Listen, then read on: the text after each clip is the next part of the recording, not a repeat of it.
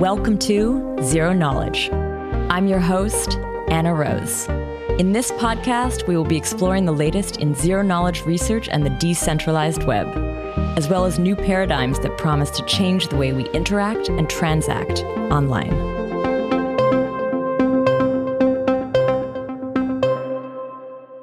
This week, Kobi and I chat with Yohei Nakajima, general partner at Untapped Capital and the creator of Baby AGI.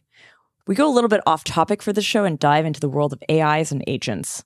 We kick off with a chat about how Yohei's interest in NFTs led him down the AI rabbit hole and how he started to build out experiments in public that have inspired a new batch of AI tools and projects. We then chat a little bit about the possible impact of some of this tech, the challenges it brings, how ZK may be able to solve some of these, and more.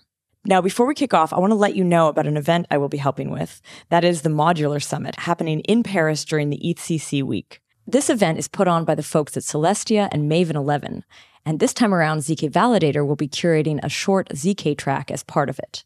ZK Podcast will also be a media partner, and we're kicking off a sovereign radio show together, so it should be a lot of fun. If you're in town, be sure to join us. I've added the link in the show notes. Now, Tanya will share a little bit about this week's sponsor. Anoma's first fractal instance, Namada, is launching soon. Namada is a proof of stake L1 for interchain asset agnostic privacy.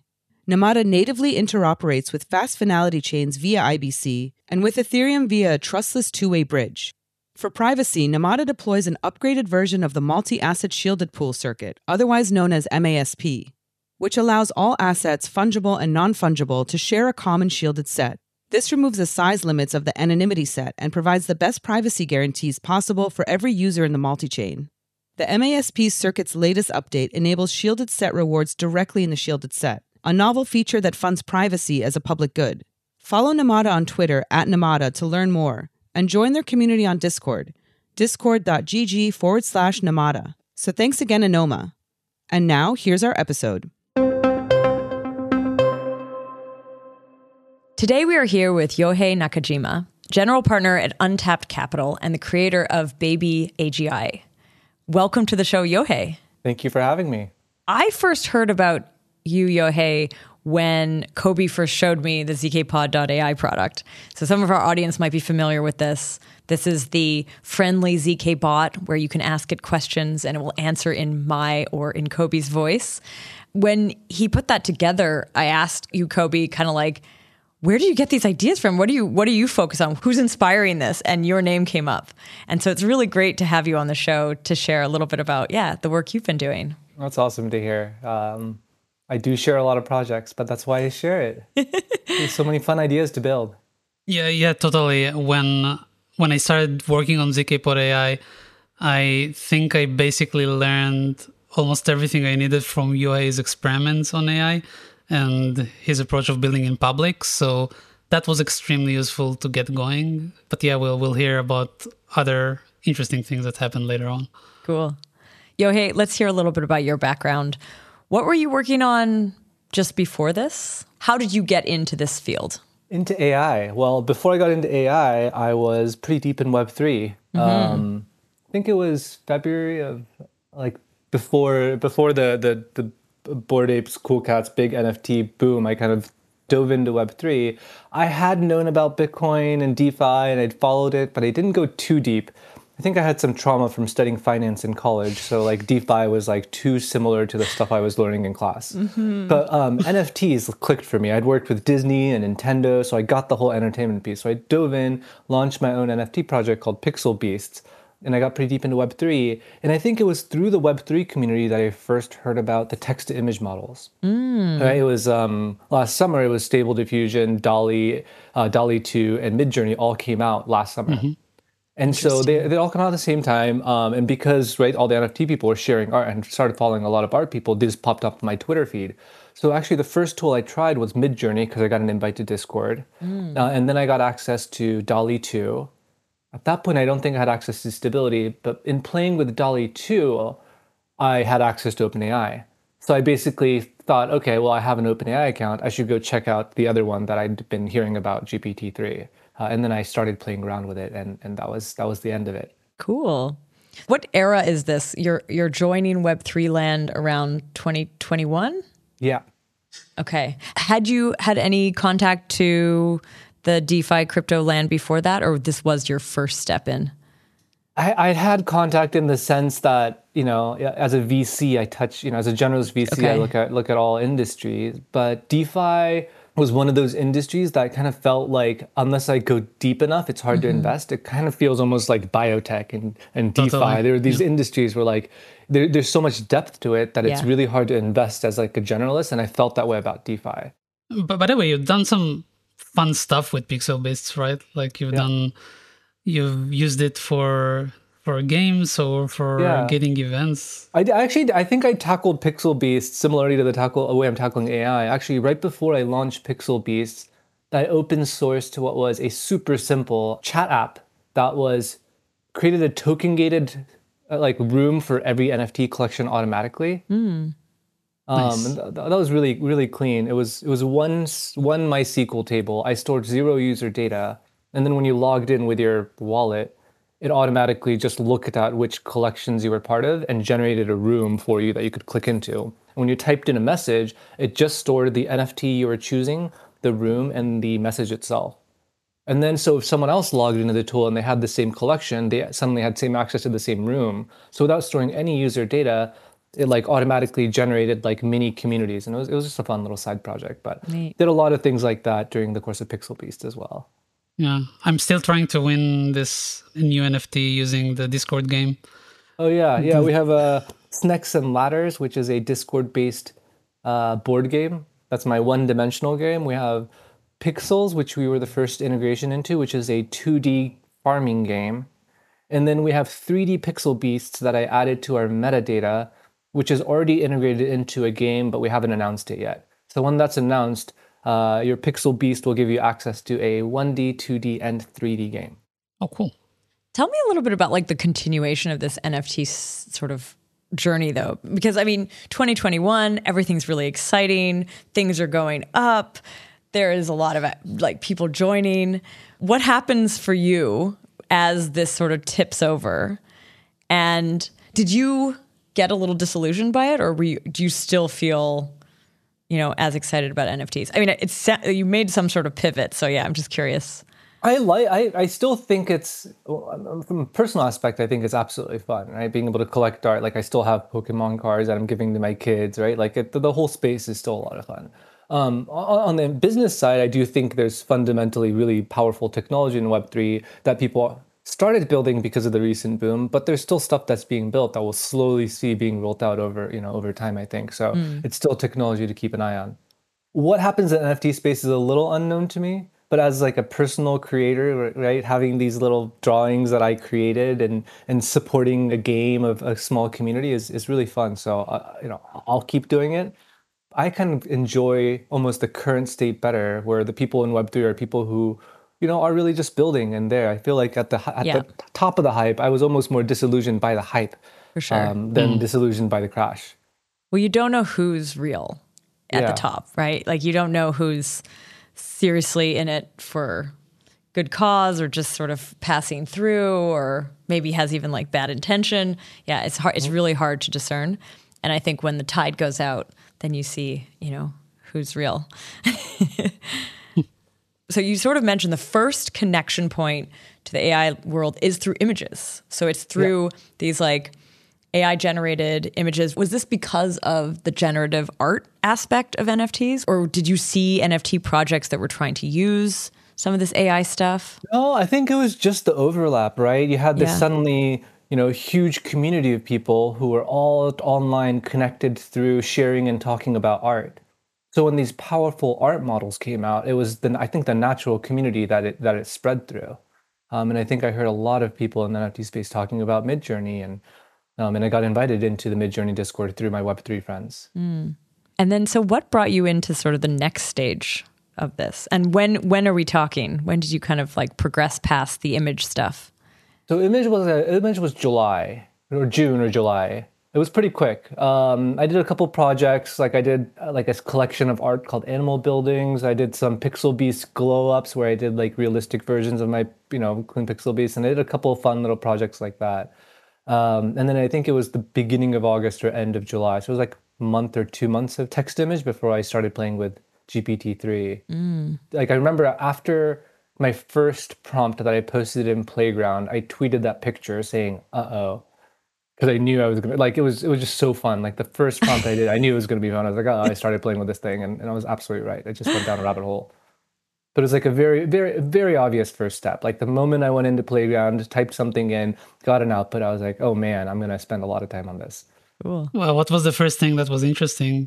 I don't I don't remember actually what was the the first prompt, but I do actually remember the first experiment I ended up building, which was uh, a mini Yohei. Yeah. It was um, I basically you know wrapped a playground, I know GPT text completion prompt with a you're a VC, you know you're an expert VC answering a question from a founder, um, and I put that in our founder portal which was for portfolio companies. And I said, here's a VC expert for you called Mini Yohei, and I did something pretty clever there, which I haven't seen too many people do something similar yet. But I was using no code, right? Because our founder portal's built with no code. By the way, no code was my deep dive before Web3. I spent a year going deep on no code and just tweeting about building on no code. What is no code?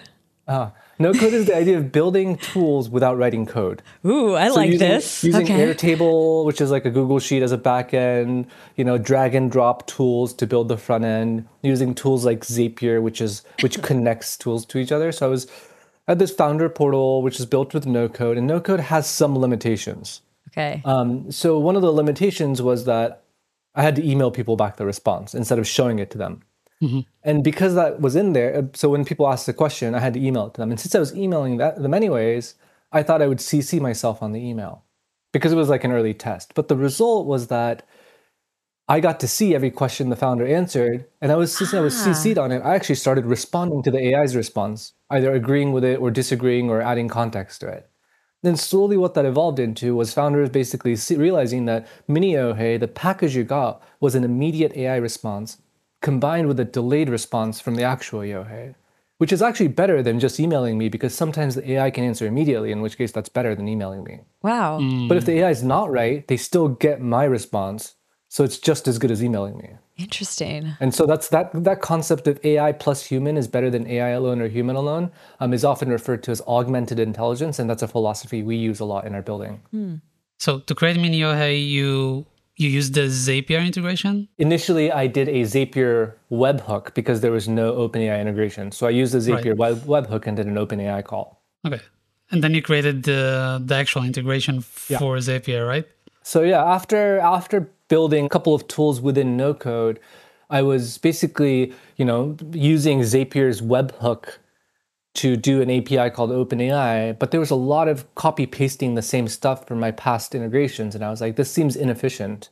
I wonder how long it would take me to build an integration. And it was actually you know, props to Zapier. It's actually pretty easy to build a Zapier integration. It's fully no code.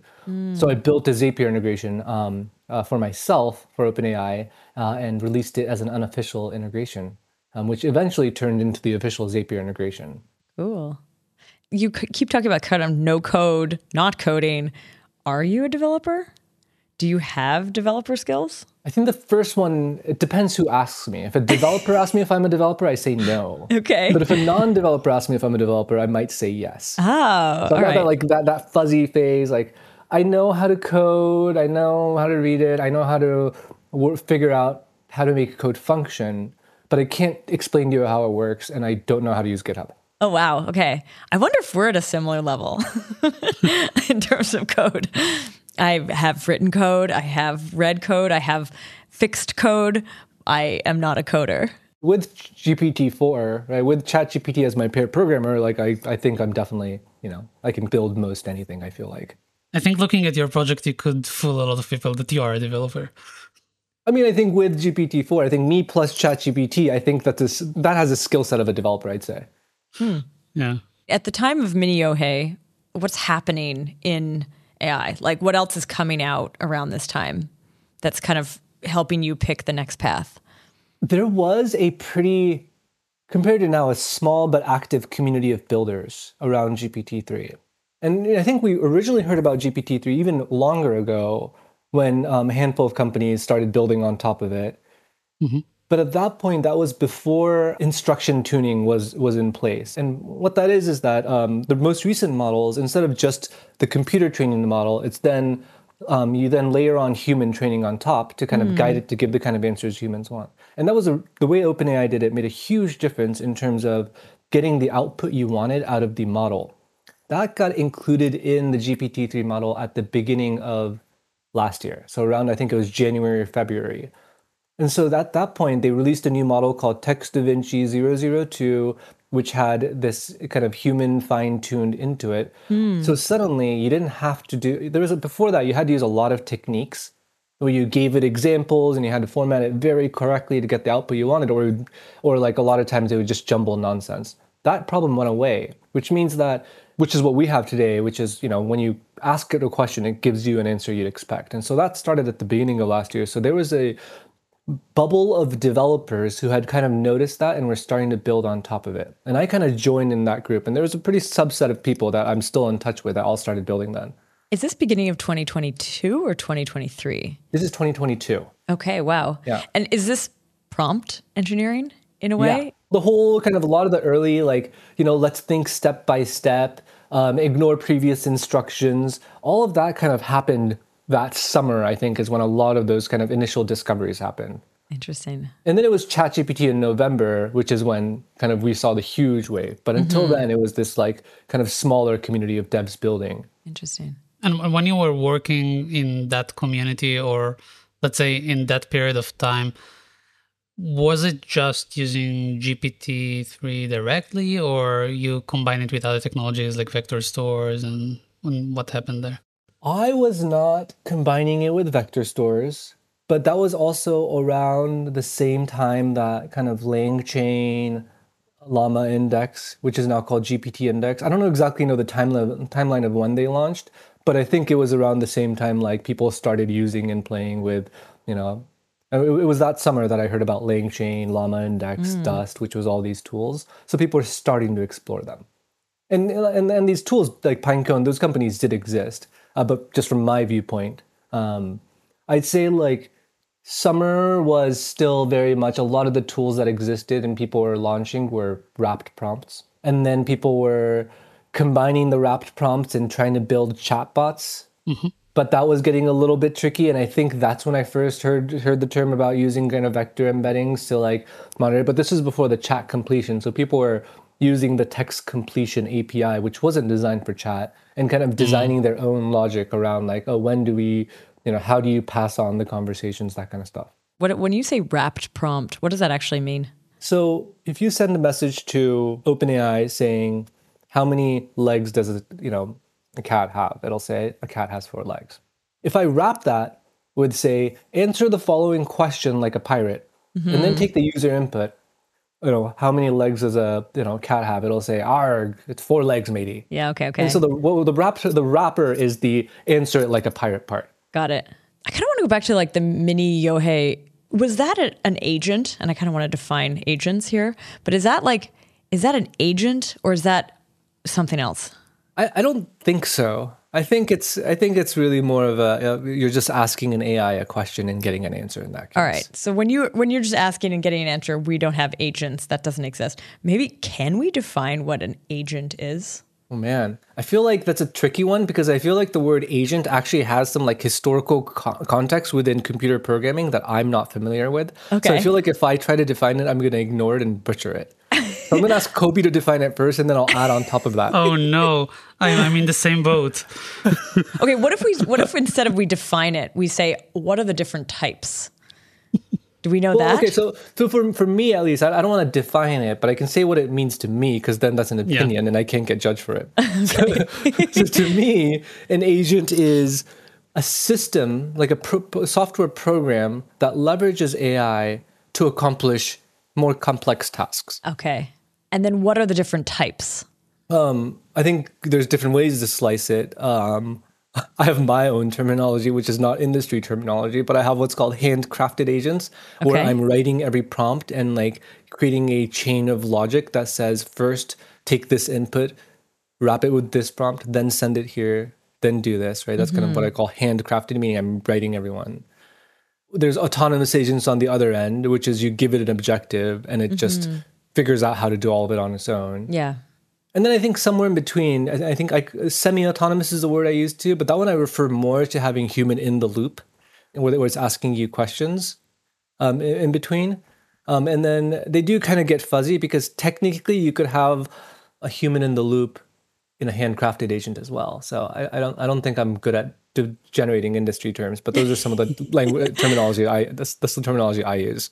I think I first came by the notion of agent when I was trying LangChain out, and they had this nice, very abstract wrapper of an agent that you you basically give it some description of actions you want to take, and let's say I want to search on Google if the question is of is about some topic and I want to um, do some other task if a question or if a prompt is about another topic. And then it knows how to route all of these questions and requests automatically and execute these different actions.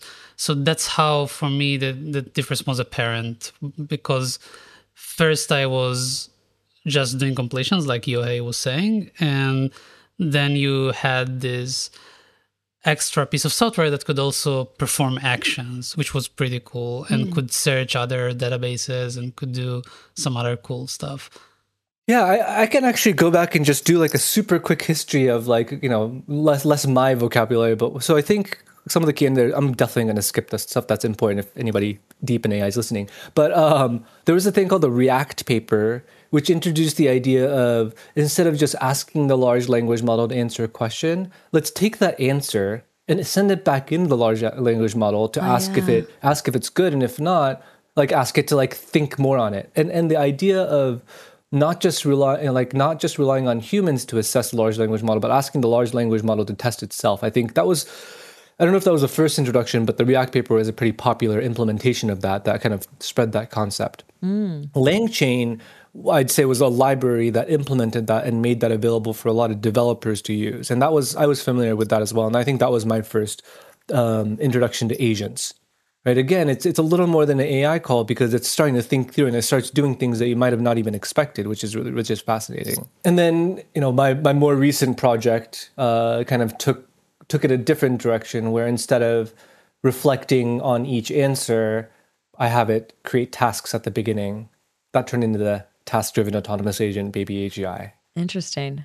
This is sort of like you've given us like a bit of a spectrum there the auto- autonomous to handcrafted but then the task based are you always just sending them out into the world like go do this thing and then you just leave them alone or are there like different ways that you would interact with these kinds of things In the long run, I think they are going to be just running and they'll have a listener piece that you can mm-hmm. send messages into whether it's talking to a robot if it's if you embed it into a physical thing or you email it or you text it.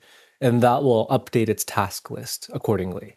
That's the future. But are you sort of like go plan this and then it comes to you and then you're like go do this and then it comes to like is it is there a back and forth? Right now i'm really mo- mo- more focused on building it. So i wouldn't say i'm like letting it out in the world. Like if you really okay, want to okay. imagine what i'm doing imagine me building a rube goldberg machine and i'm putting a marble at the very beginning and watch it roll And then, then like it a little falls little bit of off. the way down, it falls down, and I get frustrated. Okay, and I adjust the Rube Goldberg machine, and then I start at the beginning. Got and. I'm just trying to get the ball to get to the end right now. i so. see okay cool Um, it's it's able to do some smaller tasks. Like it can do things like if I say, you know, research a person, it can do these kind of smaller tasks. But as I as they get more complicated, if I say build a startup, it's it's far from that. So I think now would be a good time to actually introduce Baby AGI. What is Baby AGI? I mean, you've given some hints as to like what state it's in, but like, yeah, what what is it? Well, Baby AGI was originally um, a challenge to myself to start designing an autonomous founder. Oh yeah, And actually, it was inspired by um, uh, a movement called Hustle GPT, where people were using ChatGPT as their co-founder. And I was looking at it, thinking, "That's cool, but I don't have time. Can I take the human out of the loop here?" Um, and in trying to design an autonomous founder, I kind of designed a loop of three LLM calls: one that executes a task, you know, and then if I'm if I'm a founder, right, when I finish a task, there's usually new stuff I have to do. So I created a task mm-hmm. creation agent that'll look at the executed task and then create new tasks. And then, you know, as a founder, you always have an infinite number of tasks. Prioritizing tasks is one of the most important thing. So then I send all the tasks into a prioritization agent who prioritizes the tasks and then takes the top tasks and sends it into the execution agent. Hmm. It was a very simple loop. And I basically wrote, build a startup. Your first task is to figure out your next task.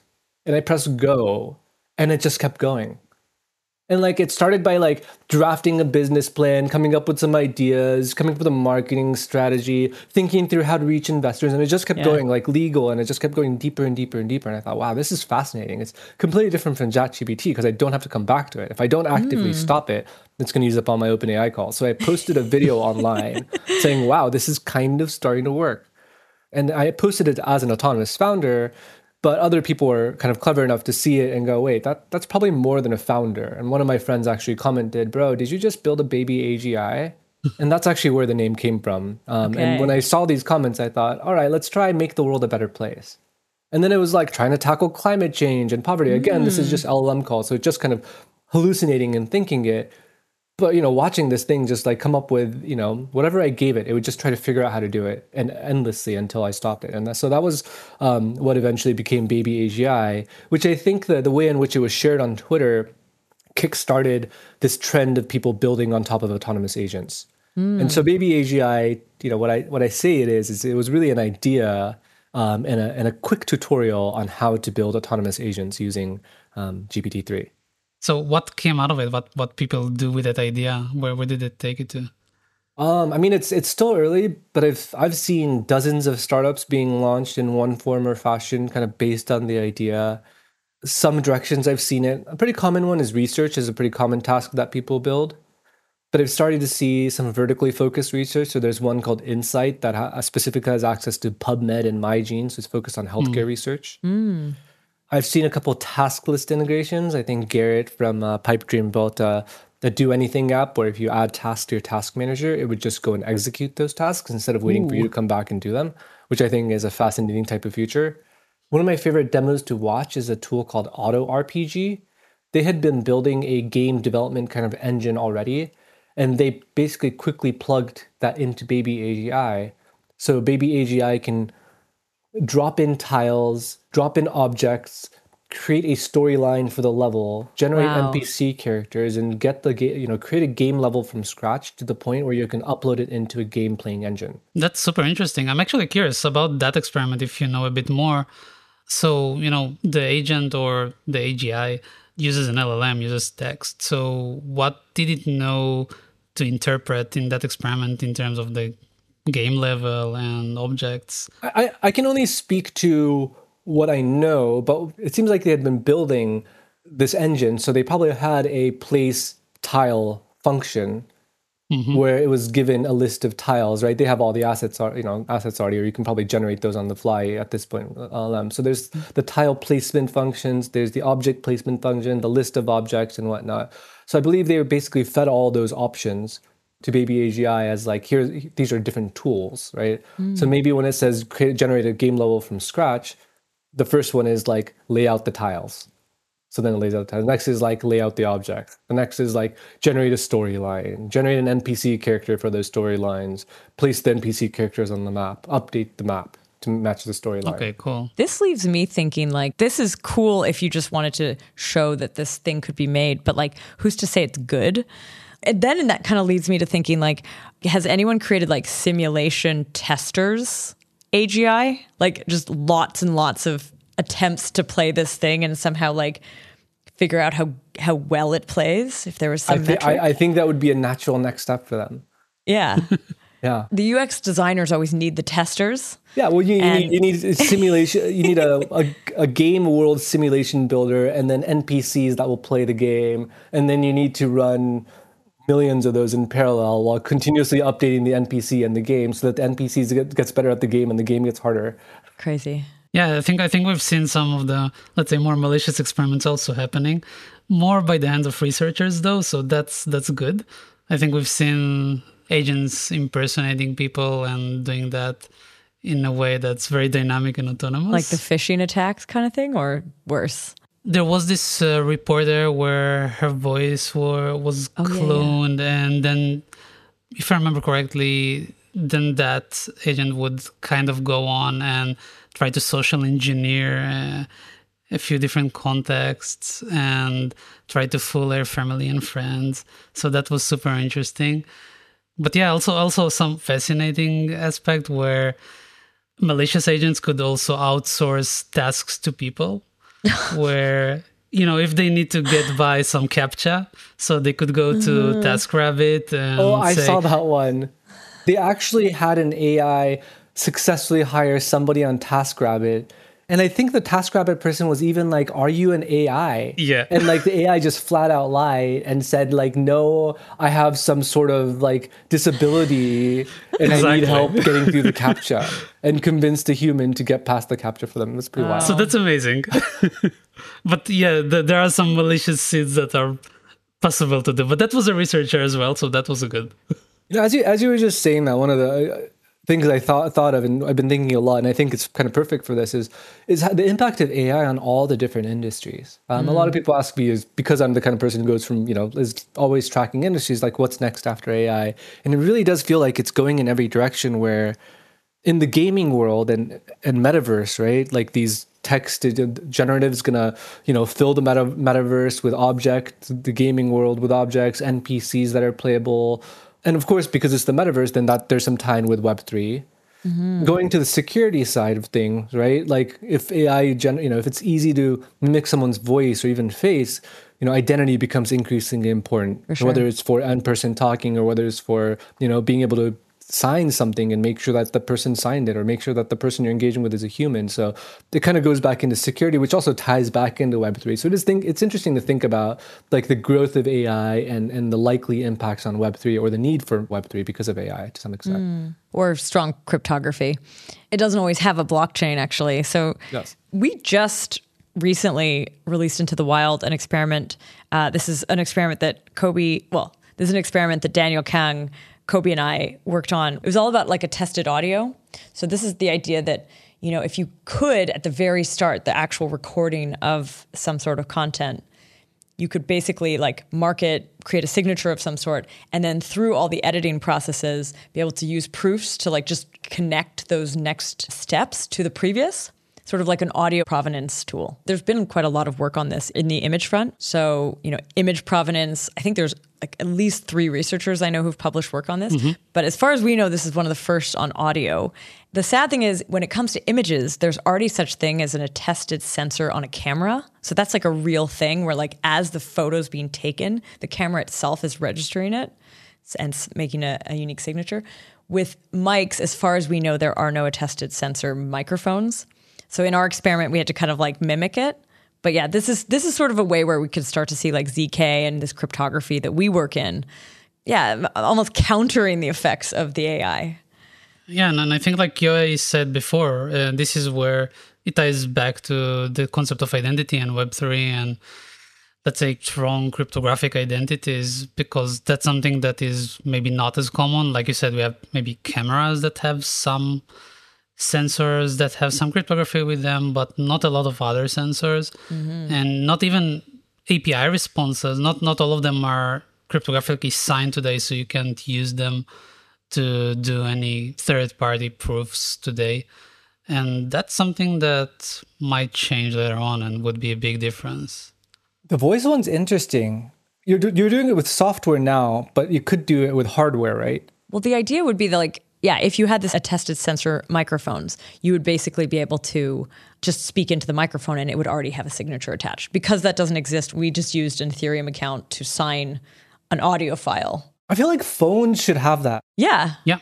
Because then, if those became standard in phones, then whenever you got a phone call, the receiving end could automatically identify whether or not they're talking to a person yeah. or whether they're talking to an AI generated voice, which Ooh. would combat people mimicking other people's voice and trying to scam people. Exactly, and if phones even have secure enclaves within them today, so if you extend their capabilities to do the signatures on audio, that would be perfect. And actually, another thing it could save against, but also cause, would be like if you have some sort of deep fake of a chat or deep fake of a call, they would not be able to show the attested sensor signature proof attached to your phone.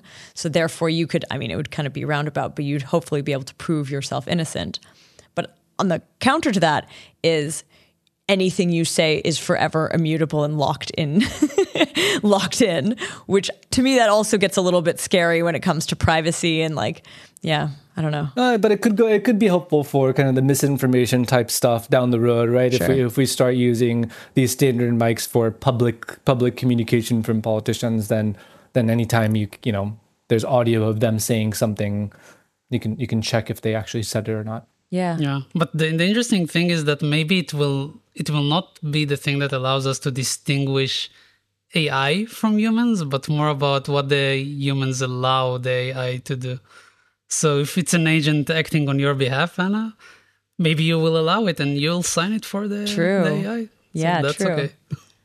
i mean that's we we like to think we have control still right in this future scenario Yeah, I find it comforting to think we don't have any control. yeah.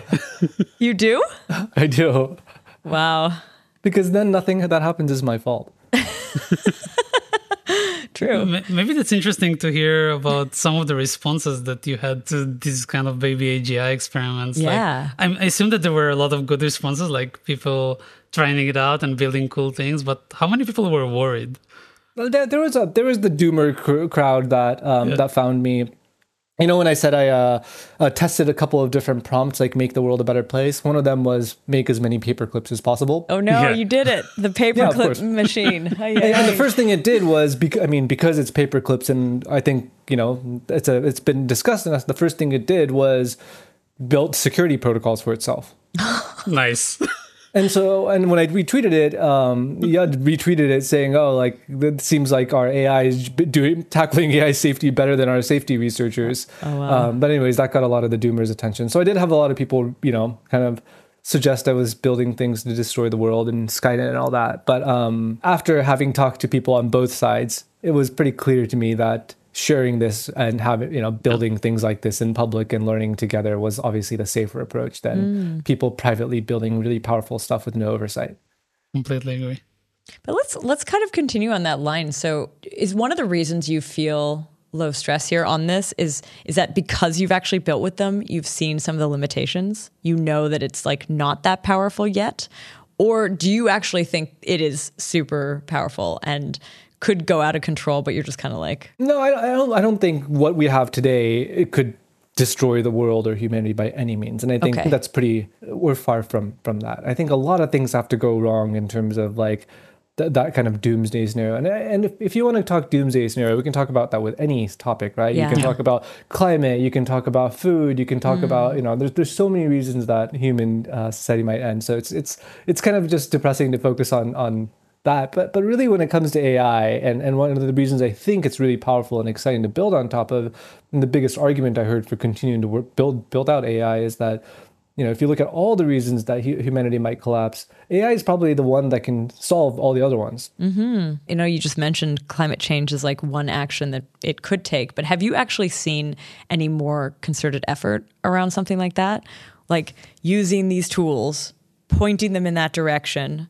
I mean, there there already are really interesting technologies that can help mitigate this beyond just like us not using XYZ or us not, you know, it, it's actually like carbon capture and, you know, all these things that exist but haven't really been maybe fully formed and they're not manufacturable yet. They're not economic. I mean, people are working working on it. People have been for a long time. But could this help? Or like have people started to point any of these in that direction that you've noticed? Yes. I, I think it's a good point to kind of caveat that like the recent trend in AI, these large language models are pretty different from what we historically talked about as AI machine learning, which is mm-hmm. like let's take a whole bunch of data and like learn about that data. Mm. Versus large language models, like we use the whole bunch of data to generate a tool that can kind of like single point just like communicate with a human, right? It's it's a, it's like an mm-hmm. API between human language and computer language almost. So I think when I when I think about how do we use AI to tackle climate, my, my mind quickly goes to like let's use big data, let's understand all, what all of our actions, and I think that's where a lot of the effort has been. Um, but the newer technology, I think where that's most helpful is again in communicating with humans. So I did go to a, um, an event called the Refi Summit, which was around kind of regenerative finance, um, um, Web3 climate event. And I hosted a workshop there, and we talked about use cases of LLM and climate. And a lot of those actually ended up being interfaces with humans. Like it's hmm. one one example is you know, oftentimes, you know, we, we come up with new policies or there's there's some new technology or tool or, or rebate that people can use, but it's hard to get people to change their behavior. That seems to be a big bottleneck from hmm. climate. Large language models are a really great tool for taking whatever you just really announced, right? Policy, regulation, and then translating it into language that anybody can understand is by personalizing the translation to that mm. person or that, Yeah. to that community, right? You can you can have it speak Gen Z to Gen Z, and you can sp- have it Yeah, speak yeah. Boomer to Boomers or whatever you want to, however you want to translate it. But I think communication is such a great piece for that, and that was just one example, but not quite what you think of when you think like, did we point AI toward climate? But that is where Yeah, I ended yeah. up playing around with. Mm-hmm. What would motivate just generally kind of the AI researchers or AI businesses to point at big world problems to try to solve them? Do you kind of know what I mean? Like what you're describing is I as an individual and there's an interface with me and I can make changes. But there are like industry problems, how plastics are made or whatever, like these huge kind of like monolithic problems if you if you do the climate change example and maybe language models are the wrong thing but i'm just kind of like is there ways that we can use that to get into those places I did hear about hear from somebody. I, I, wish I remember the name of the tool. There's some sort of ro- it's a robotics tool. It looks like a 3D printer, but it kind of mixes mixes chemicals and like to generate new materials. They had reached out because they were connecting BabyAGI to that, so they could rapidly test like generating new materials, which felt kind of dangerous to me.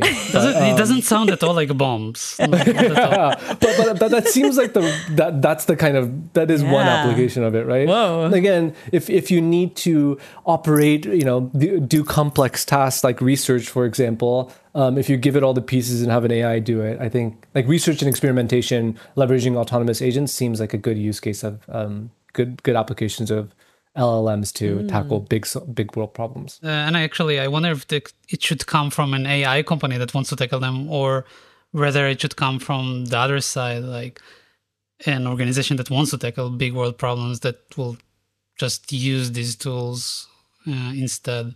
but like who like, a big ngo or Yeah, for example, like these NGO have something that is more commoditized that they could never have built by themselves, but they could now use to generate the software that they need. So that could be something that they just didn't have the capability before to to even start.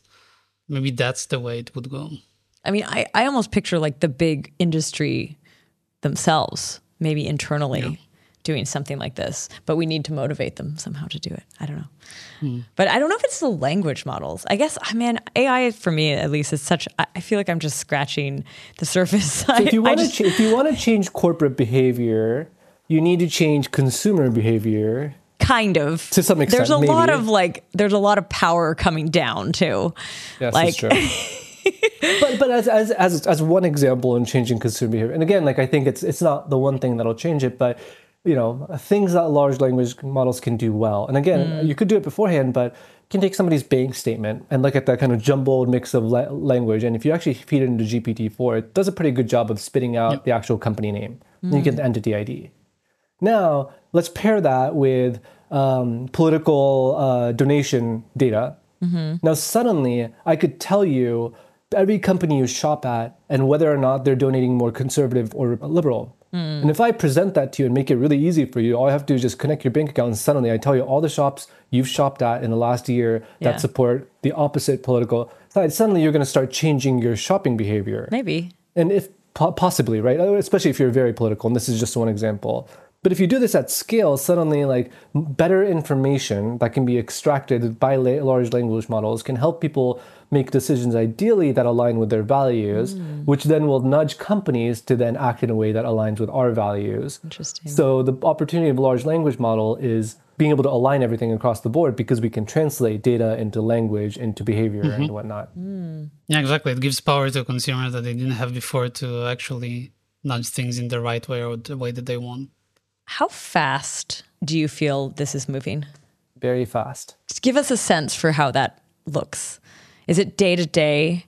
Has it gone in spikes, maybe? it feels like there's something new every day still if you look at like the ai landscape as a whole but as you like hone in on like the vector search mm-hmm. it spreads out a little bit but the ai is so vast right if you think about text to image if you think about um, gaming, if you think about security, if you think about the fundamental models, application layer, if you think about all of those, then suddenly, then it seems like there's news every day.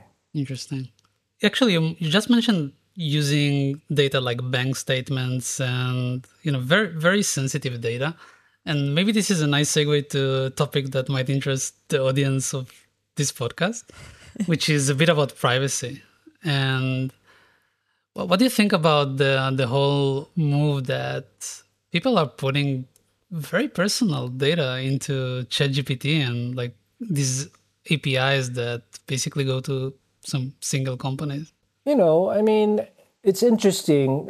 Early on, they they were using a lot of you know any data they could to train it. Um, mm-hmm. when they were small. So I think that's where a lot of the pushback came from. But since then, they've become much more kind of allowing people to opt out and, and moving yeah. toward the direction where you, you, your data that you send in doesn't train the model, which is which mm. is really I think the biggest concern. As long as the data you're sending yeah. in doesn't train the model, and there are options for that now. So I, I think that's important. I actually don't know if ChatGPT is doing I think they stopped it from ChatGPT training the model. If you use, I'm pretty chat. sure they did. Yeah. yeah. I think they big, yeah. made a big announcement about it. Yeah, and I think I think that's that's fine. I mean, if we talk about private information, right? Like, you know, everybody from Google to you know, like all these people have all their private info. If you mm-hmm. if you don't want any big company to have any of your private data, then like you're going to live in a very different world than the rest of us. Mm-hmm. Yeah, I think it's kind of like uh, maybe semi absurd that we send you know emails on probably Google Workspace or Microsoft where we say confidential, internal only, internal use, never share it outside. Yeah. But basically, it is shared with yeah. those entities. Even a draft, my friends, even a draft, if it's saved, yeah, it's somewhere. so maybe maybe related to this, like how how good are the models that you can run locally? Are they any close to what you can do with GPT? I haven't played it with it myself. I've played with a couple non-GPT models. Like I, I did probably last time was three months ago, and I just it just it was too much work to get the right output. Mm. That that I felt like, oh, you know. Also, I'm building kind of on the side while I run a venture fund, so my building time is limited. so I try to so to maximize my build time. I try to tackle areas that I know I can have impact quickly. So I think that's an answer. Yeah. yeah. What what I mean what I'm hearing from most people is that oh, you can get pretty close with the other models but it's not quite there yet. It's good if it's for a very specific function. You can kind mm. of mm-hmm. like fine tune it for that. But that's that's what I'm hearing from people. So just haven't tackled it. Got it. Yeah, hey, you you mentioned some of the tools that you kind of used and created, but now in modern times, like after a year of this being in existence or two years, what should people look into? What tools should they use, or what areas should people look into to make a difference or to to do anything interesting with AI? I mean, I think these large language models are are definitely something you want to learn how to use. Uh, what I tell people is, know, if you haven't yet, start by using ChatGPT because it's the lowest hanging fruit. It's easy. The chat interface is a nice introduction. Um, if you want to learn to build, uh, after ChatGPT, I tell people to go to the playground. Uh, that's I think platform.openai.com, which is where yeah. you can kind of play in a web UI directly with the raw API. Mm. And it kind of gives you a sense of what it feels like to play with it because you can kind of update the parameters. You can use a web UI to engage with basically the API directly. This will give you a sense of kind of what it's like, you know, what you're sending into the API. And once you have that, and even today I play with the playground to kind of test my API calls. Then you can start pulling that into um, an API call and then wrap it with your code and start kind of building a framework around it, whether you want to serve it as a web UI, create an API with it, or whatnot. And as you want to learn about how to kind of connect these, um, some tools I suggest to learn how to use would be, I mean, LangChain I think is just a really good introductory tool to start learning about kind of how agents work. Um, I would say LlamaIndex um, is another one if you want to interested in kind of memory, um, kind of you know, um, or or, or dealing with lots of data, you know, retrieval from the larger data set. Um, LlamaIndex is um, is kind of the uh, kind of a big one in that space. And then if you want to learn how to build autonomous agents, obviously I'm biased, but I highly suggest uh, digging into the BabyAGI code. That's cool. By the way, is there anything else planned for BabyAGI that you're working on? I, th- I think I've seen BabyBeeAGI, right? So Ooh. Baby AGI, you know, was 105 lines of code. Yeah. So of course we got a lot of pull requests. I uh, and I don't know how to use GitHub, so um, uh, Francie from the community was kind enough to jump in and offer to look at the pull requests and support pulling them in. So we've started adding a lot of functionality to the core BabyAGI. Unfortunately, I'm actually not really good at reading other people's code, and it just doesn't work with my workflow, which is I need to copy paste the whole script into ChatGPT. so I, st- I started modding the original commit that I did. And so BabyAGI, the OG BabyAGI, 100 lines of code, has been modded into BabyBeeAGI, Baby Cat AGI, and then BabyDeerAGI. And then each time I add a couple of functions, and really i'm experimenting with the core framework so it's less about adding new tools but like mm. let's just you know it's easier to rip everything apart when there's no integration so that's that's kind of what i've been doing which is trying to figure out what the right framework for task management is mm. um, and then so um, right now last night i was working on my next mod of that it's it's in alphabetical order right baby okay. a g i b cat deer so the next okay. one will start with e nice well yohei thank you so much for coming on the show and sharing with us kind of your story and the story of BabyAGI, uh, like having this chat about this kind of booming space. Thank you so much. Thank you so much for having me. I want to say thank you to the podcast team, Henrik, Jonas, Rachel, and Tanya, and to our listeners. Thanks for listening.